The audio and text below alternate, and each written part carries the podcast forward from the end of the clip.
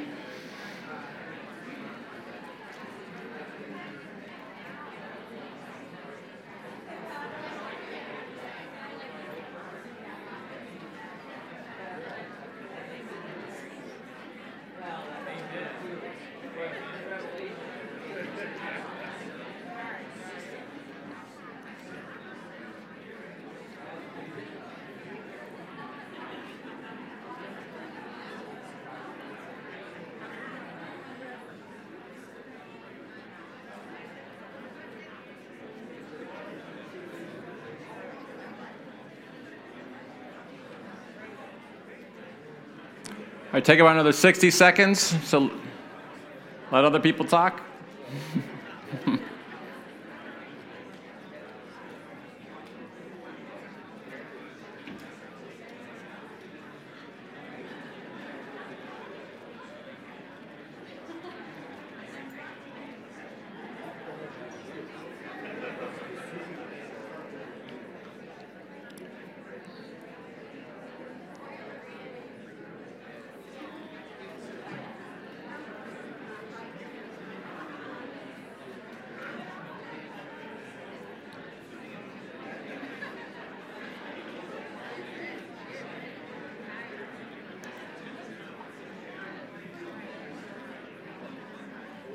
All right, about another 10 seconds.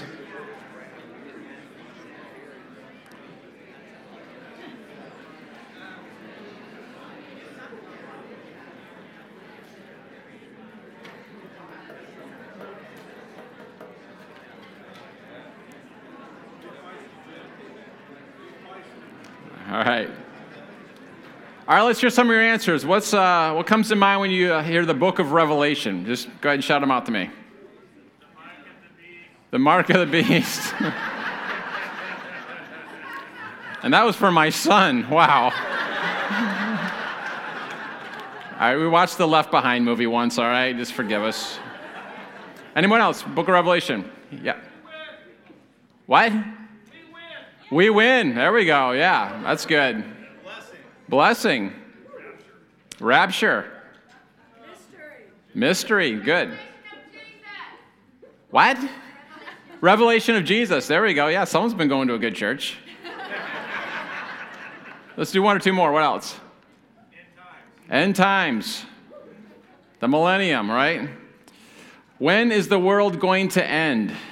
Is it going to happen in our lifetime? How does Israel becoming a nation in 1948 fit into biblical prophecy?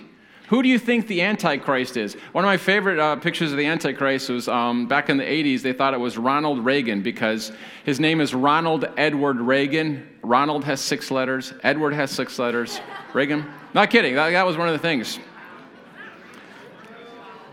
How are we doing? you guys were there in the 80s. Come on, man, it was nuts. Don't you remember rapture practice? Come on. What is the mark of the beast, and is it related to the COVID vaccine? Listen, guys, the mark of the beast cannot be a, a vaccine shot because then it would be the mark of the beasting. Sorry, it's bad. Oh no, don't turn on me. We haven't even got to verse 1 yet. The revelation humor is not getting any better than that, all right? I'm not sure there's been any book that's had more curiosity or more craziness than the book of Revelation. I mean, I think cults have been started on a lot less, right, than that book. Um, I typically see two responses when it comes to the book of Revelation. The first one is people, they get obsessed with the book of Revelation. These are people they're trying to relate, uh, relate to it like it's a prophetic jigsaw puzzle, and they're trying to crack the code with the newspaper in one hand and the Bible in the other, right? Uh, maybe you've seen those, uh, those timelines and those diagrams that explain it. There's actually one that Sean uses to explain it. Can we put that one up there? Yeah, doesn't that just simplify everything? No, Sean doesn't actually use that one. I'm just teasing. But how many grew up with these kind of charts where they put them up there and there was the charts all the way across it, and this is supposed to somehow simplify it, right? When people get obsessed, they miss the purpose of the book. We're going to see here over and over again. Yeah, take that chart down. I don't want anyone trying to be like, what? Hold on. What's, what's the fourth horn of the beast? Why is there a crown on it? No, no, we're not getting into that right now. When people get obsessed with it, they miss the purpose of the book, and the purpose too is unveil Jesus, we're going to see. I went to a Christian high school in the 80s, and I remember in the mid 80s there was a book that came out 88 Reasons That Jesus Was Going to Come Back in 1988. How many of you guys remember that? I think we got a picture. I was going to buy the book and bring it, but it was like 50 bucks. I'm like, I just can't spend 50 bucks on this stupid book just for a prop. But uh, anyway, and so here, here was the reasoning for this book. This is an actual book. He said, We cannot know the day or the hour, but we can know the month and the year. like, I'm not kidding. That was seriously like the reasoning. And so Jesus didn't come out and come back in 1988. And so what did he do? He wrote a sequel. Why he's coming back in 1989. Really, he wrote that. Remember that? Later, someone wrote a book, uh, 99 Reasons Why We Can't Know When Jesus is Coming Back. I like that one. I actually like that one. Uh, and then there's other people, they say, you know, we can't know the month or the year, but we can know the generation. And of course, it's always the generation that that writer's living in, right? Because it sells more books. And so uh, another writer, he wrote how he was overwhelmed by these issues. And here's what he writes Desolating earthquakes, sweeping fires, distressing poverty, political profligacy. You got to hate political profligacy, guys. It's, it's a bad. Private bankruptcy and widespread immorality, which abound in these last days, obviously indicates that the Lord is returning immediately. His words are written by William Miller in 1843 who disappointed tens of thousands of Christians in America. They followed him to a hillside and they were waiting for Jesus to come back. Now, why do we bring this up? Because do you remember the guy, the boy who cried wolf? What happened is people stopped listening to him. And I think it hurts the credibility of the gospel when we're not getting the message of Revelation. We're trying to use it as some, I don't even know what we're trying to use it for. Listen, guys, Jesus said clearly he is coming back to earth. That is our blessed hope. The classic language of this is a literal, personal, visible return of our Lord. He's coming back, okay? But here's the thing His dad wants it to be a surprise party. You're not going to know the day, the time, the hour, or the generation. The point is, be ready. It can happen at any moment. And uh, Mark, he said, No one knows the day or the hour. This is Jesus speaking. No one knows the day or the hour, or the times, or periods, or seasons, or eras. That's how those words can all be translated neither the angels in heaven nor the Son. Jesus doesn't know when he's coming back. He's waiting for the Father to tap him. I'm sure he's like ready. Jesus doesn't know, so you're not going to know. Jesus uh, does say, I'm coming back. It's not for you to know. So be about your Father's business. Heal the sick, raise the dead, cleanse the leper, leper, lepers. Those lepers, cleanse them. They need it. Love your neighbor. Give to the poor, bring heaven to earth, destroy the works of the devil until the kingdoms of this world become the kingdoms of our God and of his Christ. Okay? Um, what Jesus does not say is, I will come again, so speculate and argue and try to figure out when. Okay, so there's one extreme where people, they just become obsessed with the book, but probably in, in, uh, in the circles that we're in, people just ignore the book. All right? I believe a lot of people, they just given up on the whole book. They basically say, listen, I can't understand a word of that book. It's got these bizarre images. There's the whore of Babylon. Like, what is she up to? People eating scrolls and pits and dragons and famine and death and war and pestilence and four horsemen of the apocalypse. It doesn't seem like a happy book to them. They're like, you know what? Psalm 23, the Lord is my shepherd. Pestilence, war, famine. I think I'll do the Psalm 23 thing one more time. Like, it's a lot easier to go back to that one, right? I'm just curious, no, no guilt or shame here. How many of you have never done a serious study of the book of Revelation on your own? Yeah, it's, it's, it's okay. Here's some good news. We're going to take Revelation back. Okay? We are, uh, so I want you to get ready for, to be challenged. I want you uh, ready for your world to be rocked as we study this last book. It's a book full of the coming glory. But we're not waiting to be taken out of this world. We're looking to be filled with glory streams of heaven so that we can transform this world. Okay? So you may hear some things that you've not heard before. Be prepared to be stretched. Is that okay? I think it'd be really wise for all of us, including me, as we begin our study today, simply by saying these words I don't know it all. That's going to take us a long way. There's some wild stuff in this book, and I think it's going to uh, it's going to take some humility mixed with revelation to get anywhere in this book. All right, I believe it's the most deeply spiritual book in all the Bible. It's a book written for you to satisfy your craving to be one with Christ. We're going to see it's an unveiling of Jesus, but because you've been made one with Him, it's also an unveiling of you. There is a second coming of Jesus, but He wants to come through His church before He comes back to earth.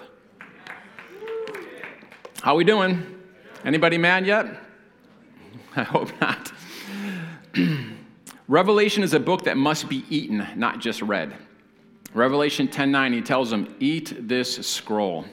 We don't just read the book, we eat it. It's a meal to be savored. Growing up, I don't know about you, but a lot of us heard like, you know, chew your food, don't eat so fast. Actually swallow your food, right? And so it is with the book of Revelation. It's a meal to be savored. I'm sorry, vegans, but it is the best steak you will ever eat the meat of the Word of God. All right. By the way, just to let you know what's out of bounds, I read a um, story. This is from years ago. A pastor in Dayton, Ohio, when he got done, finished uh, teaching the book of Revelation, somebody shot him. That's out of bounds. There's no violence allowed here. Okay. So you can have questions, but you know, just let me teach the whole thing, then ask your questions. Don't start getting focused in on the minutia here. Let's just catch the grand scheme of this book. It's, it's, it's majestic. I mean, the atmosphere of the book is amazing. Here's John. He's on the island of Patmos. He's in prison. And, uh, I mean, he's having a bad day. He's in prison. He's in shackles. He's an old man at this point. It's probably written in the mid 90s. He's shackled. He's working on a stone quarry, and, uh, it's, it's, the real devil's island, really. And so he, he's there, and uh, all of a sudden, he's in this cave on the Lord's Day. I love how it says on the Lord's Day. We'll look at this in a second. Um, uh, they, they used to call it the Sabbath, but it got transformed on Sunday to the Lord's Day. The Lord's Day in Rome was something that it was the day that the emperor ascended to the throne. So if the, if, if the emperor, this was the case Domitian, let's just say it was a Thursday, that became the Lord's Day. And he would preface every letter, um, Your Lord and your Savior, Domitian. Your Lord, that's how he start off every single letter, every single address. So it's interesting. It says on the, the Christians began calling it uh, Sunday the Lord's Day because that's the day that he ascended on the throne. Here it says, he's, it says John was in the Spirit on the Lord's day. He's in this cave, and all of a sudden, we're going to see um, an angel appears to him and begins to dictate these things to him. And the, the uh, New Testament scholars tell us it's the worst Greek in the whole New Testament. It's like he gets a pen and he's writing as fast as he can. And all of a sudden, it's like this grand cosmic opera all of a sudden, whoosh, there's this scene, and he's taken up to heaven, and he sees the throne of heaven, and the, there's a sea like glass, and the four living creatures, and he's writing things down as fast as he can. And then it, it's interesting, he goes from in the spirit on uh, in Patmos, in the spirit into heaven. Then he goes back down in the spirit to the wilderness, and he goes back up in the spirit to the great mountain for this uh, this cosmic wedding. And you can just see he's like he's just overwhelmed. It's image after image. And so I don't want us to get so detailed down that we miss the grand scheme of these things. We're, we're, I don't want us to lose the forest through the trees, right? So just catch this that here's this guy who's being overwhelmed with these images that he can't even describe. And so he's going to be using the language of symbol and metaphor. and he's breathless. I mean, this, it's written by John, we're going to see here in just a second. And he was the one who was reclining at Jesus' breast. And now, when he sees him appearing in his glory, he falls dead at his feet. And then he's like, Get up, you got some stuff to write. And poof, scene number one, scene number two. And it just unfolds, and he writes it down. And we're going to see it's literally being dictated to him by the Trinity. It's an incredible scene. Here he is in the island of Patmos, and the Trinity shows up. It says, the one, God the Father, the one who was and is and is to come. And the seven spirits of God, just as the, whole, just as the Trinity is three in one, the Holy Spirit is seven in one.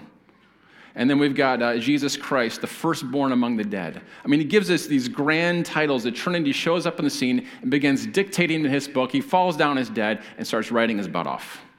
That's the book of Revelation. It's a book of hope. So turn with me to the book of Revelation, chapter 1, verse 1. We're going to get through three verses today. How's that sound? We'll cover, we'll cover the rest of the chapter next time, but let's, uh, let's get these first three verses. Let's get some introductory material here. Revelation chapter 1, verse 1. The revelation of. The opening words tell you what the book is about. I'm not sure how, many, how people have missed this for so many years. It's a revelation of Jesus Christ, not the Antichrist. But here's the deal, guys the entire Bible is a revelation of Jesus Christ, not just the book of Revelation.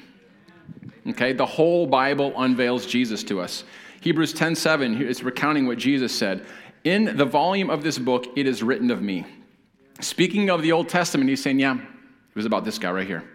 Luke 24, he's uh, on the road. Uh, he's on a road called uh, to a city called Emmaus with two disciples, and he begins showing them piece by piece how all the Old Testament scriptures were about him. Jesus told the Pharisees in John 5:39, "You're busy analyzing the scriptures, frantically poring over them in hopes of gaining eternal life. Everything you read points to me." What's Jesus saying? The whole Bible actually unveils him. There's an old saying, the Old Testament is Jesus concealed, it's the shadow. The New Testament is Jesus revealed, that's the full clarity. It's interesting. In the very opening words of Genesis chapter 1, verse 1, in the beginning, God created the heavens and the earth. The word translated beginning is the word first fruit. Isn't that interesting? Genesis 1, we could read it with this sense In the first fruit, God created the heavens and the earth. In Paul's letter to Corinth, we see that Jesus is the first fruit. In Colossians chapter 1, we see that Jesus, God created everything through Jesus. So right here we are, right, right in the very beginning. In the first fruit, in Jesus, God created the heavens and the earth A few chapters later, we, need a, uh, we meet a man named Cain and his brother Abel. Cain was a farmer, he was a tiller of the ground. Abel was the keeper of the sheep. He brought God his first fruit as an offering, his first, his first sheep as an offering, as a sacrifice, and it pleased the Lord. Why? Because the first fruit, the lamb that Abel brought, is another picture of Christ. The only thing that is pleasing to God is Christ himself. What did Abel do? The fruit, uh, he was a tiller, he was a farmer, the, he, the, the ground. His sacrifice represented the, the fruit of his labor, represented the religious systems of our day, trying to get us to offer the fruit of our own human sweat and labor and make that acceptable to God. Guys, the whole thing's about him. You can go, now do you see why Abel's offering was accepted and Cain's wasn't? Because Jesus is the only sacrifice accepted. Are we okay? I mean, we, we could go through the whole Bible. I'm not going. I just want to give you a couple examples. The whole thing's about him. Don't you remember, you remember the five offerings of Leviticus series from last year? Like literally, like every detail was about him. The Day of Atonement was about him. The ark that Noah built is a picture of Christ. In order to build an ark, what do you have to do? You have to cut down some wood. In the Bible, wood is a symbol of humanity. Jesus came to earth, he lived as a human, and he was cut down in the land of living, giving, giving his life as a ransom that he might become an ark for you and I to live on and be saved. And the instructions for building the ark, Genesis 6:14, it says, "Make yourself an ark of gopher wood, make rooms of make rooms in the ark and cover it inside and out with pitch." The Old Testament was written in Hebrew. The word there for pitch is the word for atonement. God's instruction was to pitch the ark inside and outside. Could be translated atone it within and atone it without. Put the atoning blood on the inside and the outside. It's the blood of Jesus that seals us for the day of redemption. God told Moses to build the ark in three stories. Moses' ark parallels, I'm sorry, Noah's ark parallels Moses' tabernacle with an outer court, a holy place, and a, and a most holy place. You could look at the dimensions of the ark, the actual numbers of the dimensions that they built the ark in, those numbers represent Jesus. I mean, it just all goes back to him. The story of Abraham, we can see how God provided a sacrifice for him with the ram caught in the thicket, and how God provided the sacrifice for us. And we could see Jesus in the deliverance of Passover, the deliverance of Israel out of Egypt, in the Passover, and the provision of the desert, the tabernacle, the temple, the sacrifices, the feasts, the festivals, the Aaronic priesthood, the priestly garments. Literally, every thread is a picture of what Jesus has done. Uh, the story of Joseph, who was rejected by his brothers and became the savior of them all, and it just goes on and on and on. The Bible is much more than a history book, it's an ongoing, unfolding, unveiling of Jesus Christ. And it's especially evident in the book of Revelation, where we read in chapter 1, verse 1, the revelation of Jesus Christ. Now, if I were to give you a book called How to Read Japanese, and you were to open up that book, and it was actually um, a book about how to fix German cars you'd be pretty disappointed, right? Because the title is uh, completely different from the contents, right? I mean, I don't know about you, but when I go to a bookstore, I'm looking at the titles on the spine, knowing that's what the book's going to be about. This is the title on the spine. He's literally saying, This is the revelation of Jesus Christ. So, why would people think that the unveiling of Jesus Christ is about bugs as big as Volkswagens and blood up to a horse's bridle? Are we okay? Am I talking too fast? You guys are like, some people read Revelation and they might hyper literalize everything instead of seeing the unveiling of Jesus Christ. It's not simply a manual of what is coming, it's a, it's a book about who is coming. And who is coming is being unveiled right in front of our eyes. And as he's unveiled, you're unveiled. The more you focus on Jesus in every verse you read, the more this book will unlock to you. So, Revelation chapter 1, verse 1 again, the revelation of Jesus Christ. The word revelation is the word apocalypse. Not interesting. The apocalypse of Jesus Christ, which God gave him to show his servants. Can you, uh, can you pull up the, uh, the next picture there? No. Uh, that, yeah, we'll get that. Yeah, there it is. Okay. So that is, that is a bride. And can you see who that is? Can you see who that is behind the veil? No, you can't because she's veiled. She's covered up, right? And so, um, you know, who is this bride? Would you recognize her when you saw her? Okay. In the Greek language, go to that one slide with the, with the Greek words on there. Okay, we're not going to do a whole bunch of Greek words. We're not going to make this a Greek study here, but here's what I want you to see. The, um, where it says the apocalypse of Jesus Christ, the word there is apocalypto.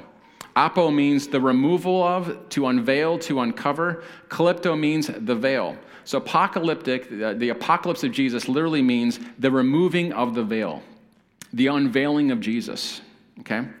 In verse 1 is uh, the word revelation is apocalypse. Now, what, how do we use the word today? We use it like zombie apocalypse or like Hollywood types movies that are talking about like the end of the world, right? But that's not what this word means here. It literally means the removing of the veil. Here's the deal, guys the book of Revelation is actually about a wedding. Actually, the whole Bible is about a wedding.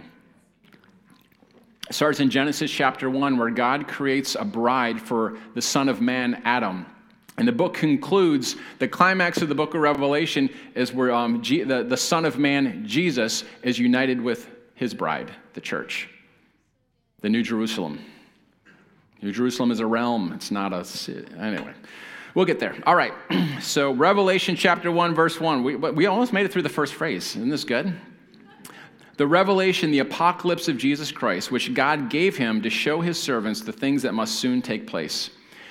He made it known by sending his angel to his servant John, who bore witness to the word of God and to the testimony of Jesus Christ, even to all that he saw. This is interesting here. I'm not, I'm not sure totally what all this means, but just look at the chain of communication. God gives the revelation to Jesus.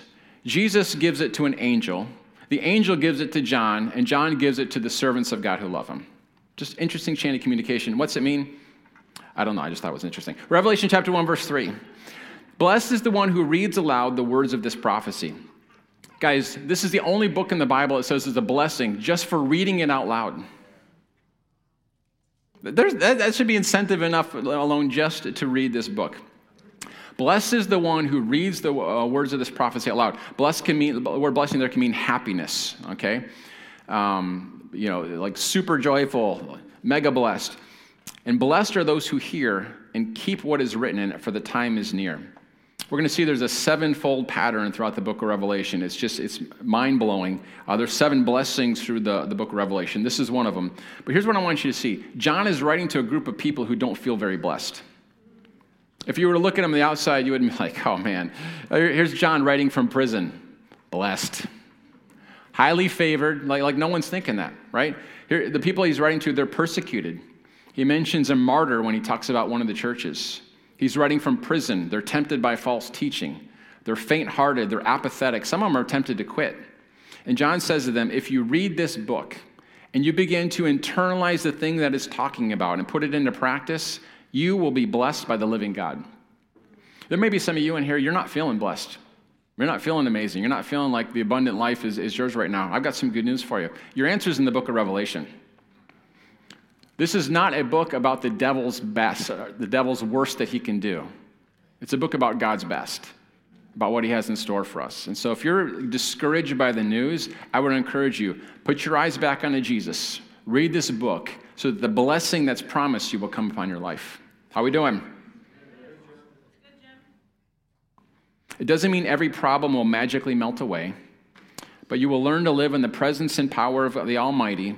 And someday, at the literal, physical, visible return of Jesus, you will hear, Well done. All right? So I want to give you a couple things for understanding the book of Revelation, just so you can understand where I'm kind of coming from with this book. And then we'll be applying this. Guys, we'll get into all this stuff, all the metaphors, everything as we go through this thing. But I was, today is just kind of an intro, just kind of a 30,000 level foot view. So understanding the book of Revelation, uh, the first thing is the first people who read it were first century Christians, so we read it over their shoulder. We'll see uh, here next time that was actually written to seven churches in Asia Minor. I don't think China and Singapore. Um, think Western Turkey, the modern day Western Turkey. It was seven churches in Western Turkey. So 2,000 years later, we're looking over their shoulder to see what, how they would have understood it before we can apply it to how it hits us. The Bible was not written to you, but it was written for you. There was actually seven churches in Asia Minor that John sent this out to, and it would have gone to them, and it would have been spread out from there. And so I used this illustration, uh, I think, uh, last time, but I, I, know some of you weren't here for that. So imagine that I'm driving home, and my wife uh, gives me a call and says, Jim, can you pick up some toilet paper on the way home? I'm like, yeah, toilet paper, yeah. And so, um, which especially during uh, COVID is, is actually a, like a currency, right? like butt coin. And so the, um, Did I just hear a boo? Are we seriously? Is it come to this, people of God? Jim, can you pick up some toilet paper? And I'm like, toilet paper is used for wiping. I'm wondering if my wife is feeling some shame that she needs wiped away. So I call Cheryl and make her a sozo appointment to get rid of the shame. That's how many people are interpreting the, the book of Revelation. They don't care what John was originally saying and what it originally meant to the original audience. They're just reading in their own interpretation. Where here's what I think it means. It doesn't matter what you think the dragon means. How would they have understood what the dragon meant? Okay? The Bible can never mean what it never meant. Okay? And so we're going to read it looking over their shoulder. They didn't read it and be like, this book is so freaky. Hey, maybe in 2,000 years it'll make sense. Let's stick it in the Bible. No, they actually received a blessing for reading it and understanding it and putting it into practice in their day. So we're going to need to find out what it meant so we can find out what it means to us. We don't want to leave it in the first century and have an interesting history lesson. We need to have the unveiling of Jesus impact us today. Are we all right? All right, number two, only Jesus is able to open the scroll and unlock its deep mysteries to us. A lot of these are going to kind of be related. I'm just trying to hit some things from different perspectives. We'll see this when we get into chapter 5. But only Jesus has the title deed to the universe. Only Jesus has the seven sealed book. Uh, when he holds this book in his hands, he's the only one who has the right to unlock these seals, to unlock these mysteries, uh, to unlock these seven seals in us that were sealed seven times with the Holy Spirit when we look at the seven seals of the Holy Spirit. Just giving you a little preview there. Number three, we must approach it with a spirit of worship, not seeking a word of scholarship. Okay? It's interesting. There's seven songs in the book of Revelation. There seems like there's seven of everything in the book of Revelation. It's, it's, it's awesome. And just keep singing your way through the book. It's a book of worship, not a book of scholarship that we're after. If in our study of the book of Revelation it doesn't lead us to worship, then we've been doing it wrong. If it leads us to arguing and debate and fear and, oh my goodness, it's going to be so bad, and is the church going to get raptured out of here? No, because there is no rapture.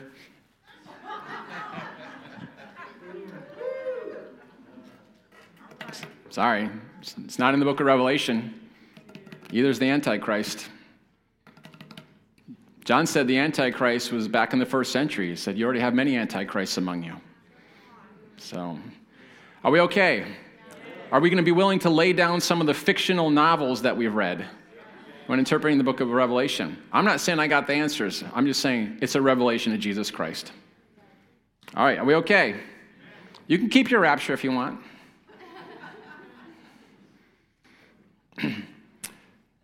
but our study of Revelation should lead us to worship. Number four, the revelation, the Holy Spirit is the one who removes the veil and helps us receive the truth of revelation. So if the apocalypse is the removing of the veil, what is the veil? Fair enough question, right? Well, we're told in the Bible what the veil is. 2 Corinthians 3:14 says the veil is the law. It's that sin-focused theology that has you constantly looking and evaluating yourself rather than evaluating what Jesus has done. Anyone ever heard one of those sermons where you left feeling terrible and like a worm and like, I need to double my efforts and try harder? Mm, you just enjoyed the law and you had a veil and you can't see Jesus clearly. You can't see the new covenant clearly. The veil is shame and guilt and law keeping. Guilt and law always go together. And what does it do? It makes you want to put on your fig leaves and hide from God. The veil over your heart is that sin driven, sin based theology that brings guilt and traffics in shame. And when the veil is removed, what happens? We see his glory. And it goes from glory to glory. If you turn your heart to the Lord, the veil is removed. It's interesting, that's 2 Corinthians 3. It's interesting. A lot of translations say, um, uh, where the Spirit of the Lord is, there is freedom, right? Powerful thing. Brian uh, Simmons translates it interesting. He says, The Spirit of the Lord is everywhere. It should actually say, Where the Spirit is Lord, there is freedom. So, whatever area of your life is where the Lord, where the Spirit is the Lord, the veil is removed, and we can see His glory in that area of our life. How we doing? Here's the good news the veil is lifted off of Him, but it's also lifted off of you. The Holy Spirit helps you, helps us see who we are becoming as Jesus is unveiled. Number five, it's the unveiling of, you notice I'm going to have seven of these, right? I mean, expect anything less? It's either that or 144,000, so there we go. Number five, it's the unveiling of Jesus Christ, not a revelation of the Antichrist. I've hit this a few different angles. I just want to make sure it's not a revelation of his second coming, it's a revelation of him. There's a big difference. It's the unveiling of Jesus Christ to me and an unveiling of Jesus Christ in me. Because you're now one with him, when he's revealed, we see ourselves more clearly. It's not Christ in heaven that's the hope of glory. It's Christ in you that's the hope of God expressing himself through this planet, through his people. There's a second coming in the Bible, but there's also going to be a second coming of Christ through his people, the church, on display for planet Earth to see. Before he comes back, we've got to come back. What, what is all of creation groaning for? That the sons and daughters of God would be revealed. Same word, unveiled. He's going to come back, but he wants to come back through you first. I like how one author put it it's not about the judge, it's, it's about the judge and not the judgments, the lamb and not the dragon, the seven spirits of God, not demons, the rider on the white horse who has four names, just, not just the four horses of the apocalypse. It's about the throne of God, not the seat of the beast. It's about the lion of the tribe of Judah, not the beast coming out of the sea. It's about the faithful and true witness, not the false prophet. It's about the 144,000 sons of God on Mount Zion, not the beast on the earth. It's about those who have the Father's name on their forehead, not the mark of the beast.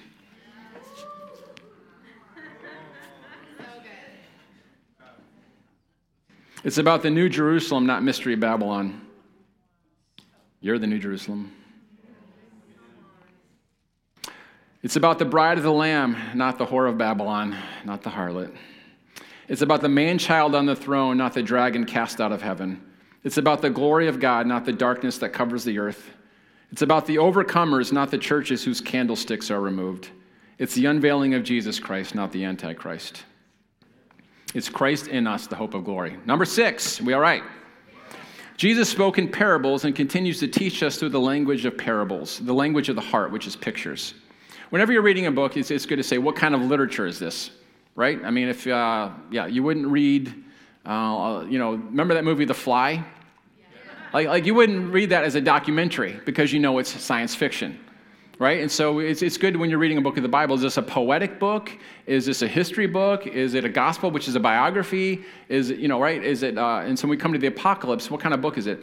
Well, it's interesting. Revelation chapter 1, verse 1 tells us uh, the revelation of Jesus Christ, which God gave him to show his servants the things that must soon take place, he made it known to them.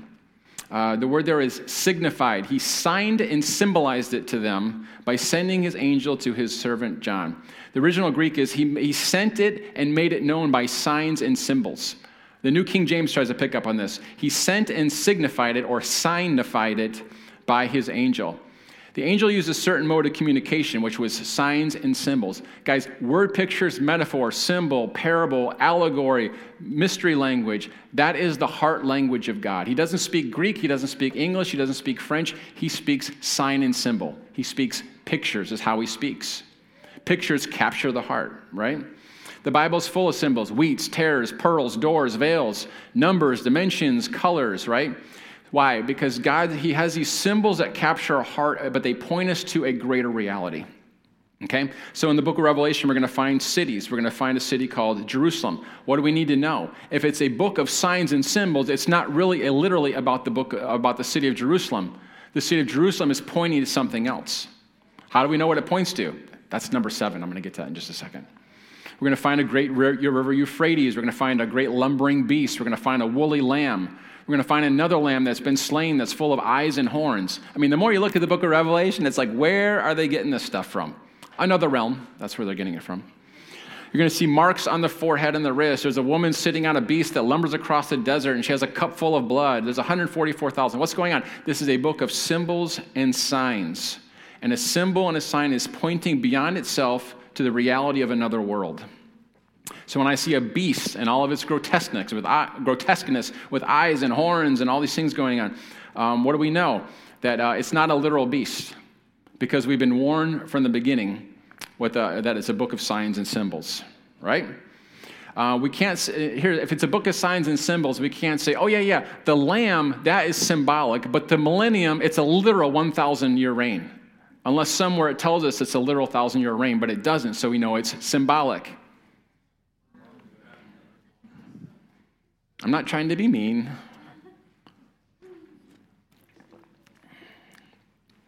The pictures, symbols, and metaphors are the I love you cards of Jesus. It's the heart language of God is pictures, okay? Number seven, the key to interpreting the revelation is the other 65 books of the Bible. Okay? God put the key to the code in the rest of the Bible. If you don't understand the first 65 books, then the, other, then the last one isn't going to make sense to you. Every commentator in the book of Revelation agrees that the symbolism is rooted in the Old Testament. Uh, without understanding the other 65 books, it's unknowable, all right? I remember the first time reading through the book of Revelation in college. I was more confused when I was done than when I began. I'm like, I don't understand it any better than I just did. Why? Because I didn't understand that the key to interpreting it was not listen, guys, there's a danger when you pull in all this uh, historical background information that Bible readers don't have access to well, here's what was going on with Nero and Domitian and this and this and this. Some of that can be helpful, but it, the code is inside the book. if it's all up to history and you know the, you know that you know how they worshipped back then and the and the pagan temples and how it was parallel, that may give some insight, but it can't provide the key. Otherwise, it's inaccessible to people except for that historical area era, and then maybe since the 1800s, since we've done some good um, archaeology. But most of the church world would have had no access to that information. The key is in the other 65 books of the Bible. I don't know if you ever watched a, um, like you would never like just begin at the end of a book and think you understand what's going on, right? I, except I did that one time, but that was, that was bad. Remember that? Okay, I'll just tell you. So remember that book, The Shack, when everyone's like reading it and going crazy over it? Well, I knew in the book that like the guy's little girl got kidnapped and so I'm like, I'm not going to read this book unless I find out if she's alive or not. Mary's like, oh, it's this beautiful journey, and you know, and God's pictured like a black woman, and the Holy Spirit's like a Chinese man, and it's getting all this. I'm like, oh yeah, that sounds kind of cool. Does she die? Well, I don't know yet. I'm like, well, so we are on vacation, and so she's like, I'm not letting you do this. I know what you're going to try to do. You're going to try to. I'm like, that's exactly what I'm going to try to do. And so um, we were at the pool, and I was hiding under the umbrella with my I think, I think it was the year 2012, so I probably had 2012 sunblock on. That's I usually, whatever year it is, that's the number of sunblock I wear. And so uh, she went to like, you know, get, get something to drink. I pulled it out, read the end. I'm like, I'm done. Other than that exception, it would not make any sense to do that with a book, right? Don't you hate it when you're watching a movie with someone, like the whole first half of the movie, they're kind of like in and out, like making some food, and then they come in the second half. I don't have anybody in mind for this. They come in the second half and they're like, um, I really don't, I really don't. And they come in the second half and they're like, who's this? Why are they doing this? And well, well how come they said this? And where they like you would have known if you would have watched the first half of the movie that they're the killer. That's the whole point of this thing, right? That's how it is in the book of Revelation. You're like, who is this? Where's the dragon? Why is this beast? What do these bowls mean? Why is this trumpet? And like, well, it all is from the other 65 books. And when we look at the other 65 books, which the readers, the original readers, all had access to, they had the Old Testament, primarily, primarily, from the Old Testament. They had access to that. Now we're going to go, oh, that's what it meant. All right? So there's uh, 22 chapters in Revelation, 404 verses. Depending on what scholar you read, between 300 and 800 direct references to the Old Testament. 404 verses, 300 to 800 direct references to the Old Testament. The book of Daniel is, uh, is the one that's pri- is cited more than any other book. Okay? So, um, what does the dragon mean? Let's find out. There was a dragon in the Old Testament. You know, what are the, what are the two witnesses? Who are they? Old Testament. What's the mark on the forehead and the wrist? It's right there in the Old Testament. We okay? All right, I hope this is making sense. And, and just know this this is my approach to the book of Revelation. I've learned some things from other people.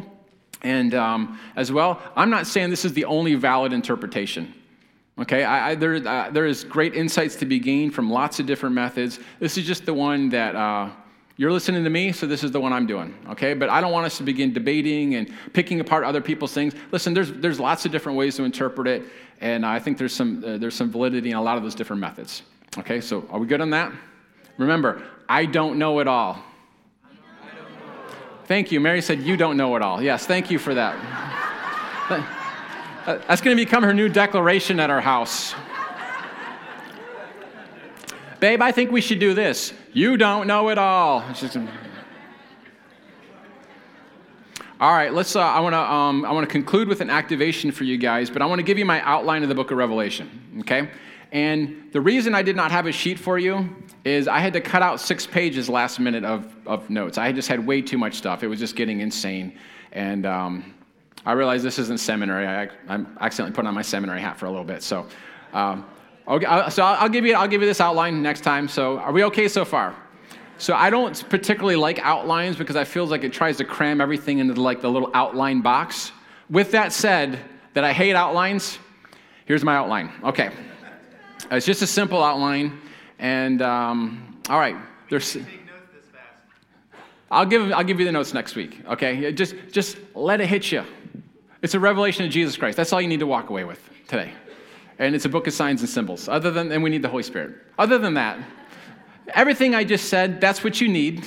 And just, just, just take away that, Stuart. Just everything I said. Yeah. All right. I'll give you some good notes on it. So, I, the way I see it, it's a book of, there's lots of different ways to outline it. I see it as seven different visions. And each vision is a picture of the cross of Christ, the finished work of Christ, and to look at it from a different perspective. And so, like when you get to chapter four, we're going to see it's from the perspective of Easter Sunday morning, right? Chapters four and five. And so, uh, so it'll be, so it's seven different visions. I'm to, I'm to go through the different visions here in just a second.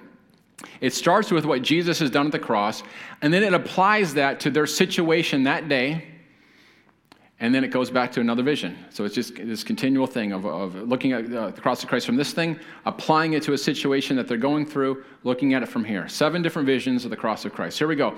Um, so, it, okay, here we go. The first vision, um, which we'll be considering starting next week, is, uh, is from chapters 1 through 3, which shows us Christ in the middle of his church, which in turn is in the middle of the world. Yep. All right.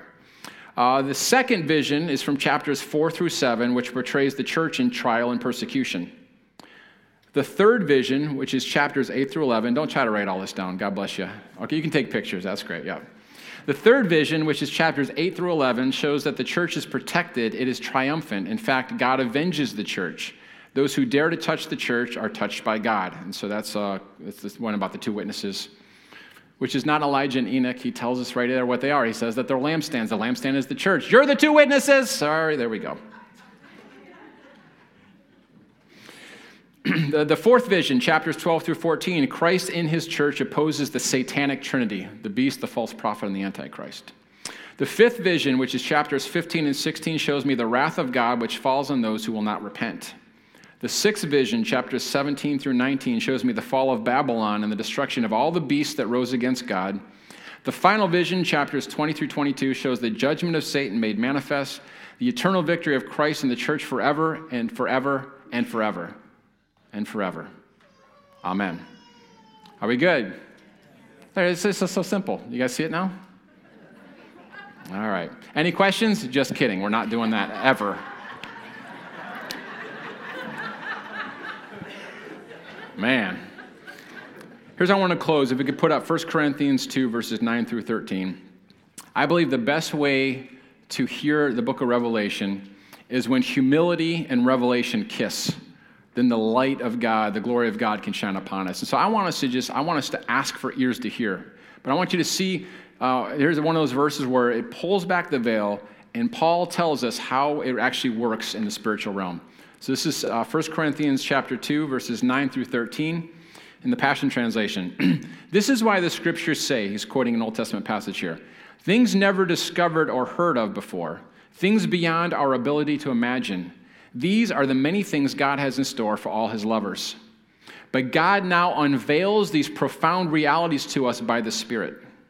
Yes, he has revealed to us his inmost heart and deepest mysteries through the Holy Spirit, who constantly explores all things.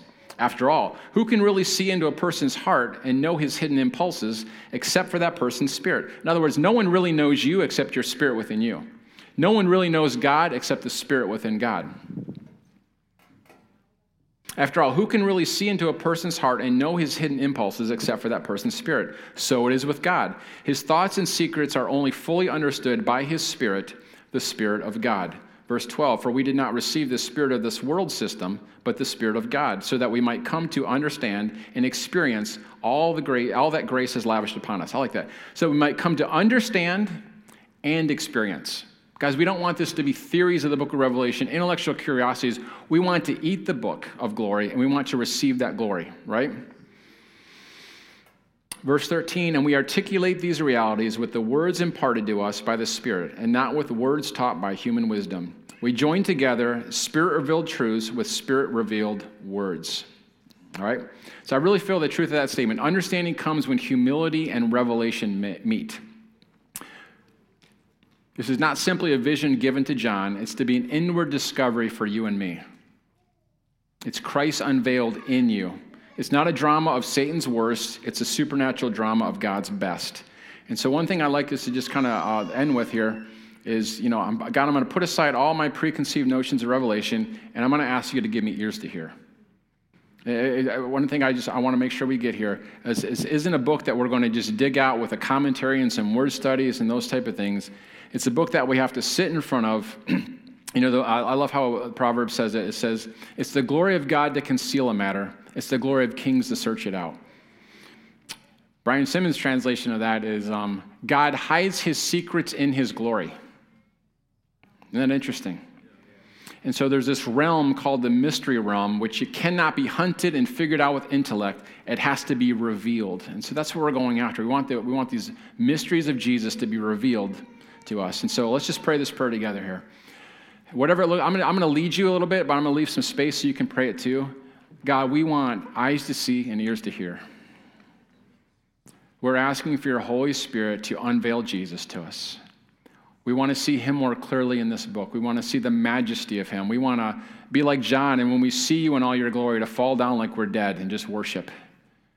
So, Lord, I pray that you will give us that kind of insight, Lord. Lord, we come to you with a hungry heart.